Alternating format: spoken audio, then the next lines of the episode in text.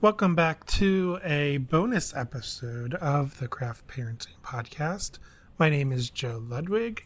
This week we went off the rails, but I didn't want to cut that conversation.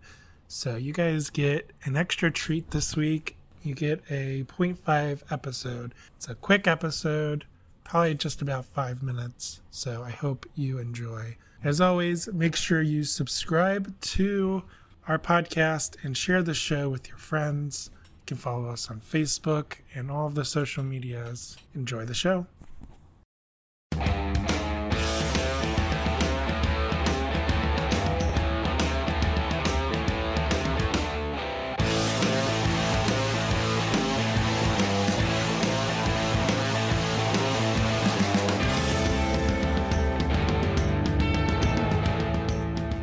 Yeah, what are we going to do when Elliot wants to run around too?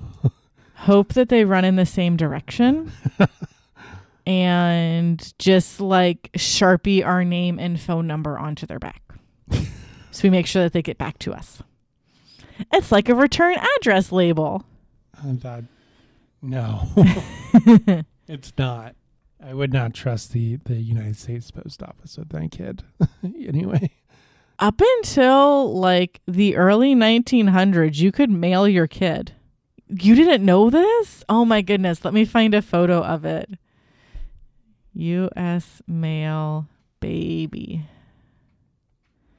So the post the post office department officially put a stop to baby mail in 1915 after pro- postal regulations barring the mailing of human beings enacted the year before were finally enforced.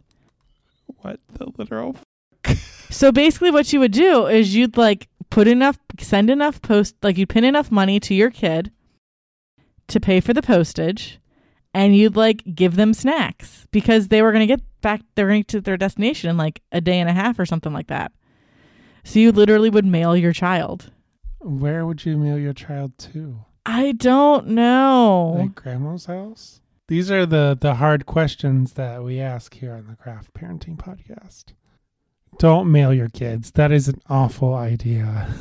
Don't do it. The longest trip taken by a mailed child took place in 1915 when a six when a six year old girl traveled from her mother's home in Pensacola, Florida, to her father's home in Christiansburg, Virginia. According to this website, the nearly 50 pound little girl made the 721 mile trip on a mail train for just 15 cents in parcel post stamps. So Someone needs to do the math and convert that 15 cents to today's currency. Uh, yeah. I mean, I guess if you don't have a way to get your kid from Florida to Virginia, you do what you gotta. I guess I guess we have something similar. I, I wouldn't say we mail children though. We do have an option where you can put your minor child on a plane and and the stewardess will will watch over them, I guess, Yeah. and make sure they I did Get- that before. I was in like I was in middle school though. yeah, not like a not like a 2-year-old or No. what what what how old do you think that kid was that you showed me? Uh, that was like a one and a half year old. So in mid January 1913, an unnamed baby boy in Batavia, Ohio, was deliver- delivered by a rural free delivery carrier to its grandmother about a mile away. The boy's parents paid 15 cents for the stamps and even insured their son for $50. What? yeah. I, I don't even know what I don't even know how to answer that. So it was, it was for a very short period of time because it was from January of 1913 to like 1916 was when they officially cut it off. So it wasn't super long, but Did did Congress like enact a, a law?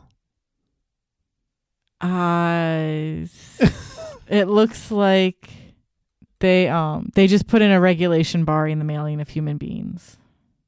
I mean, we have mail-in order brides.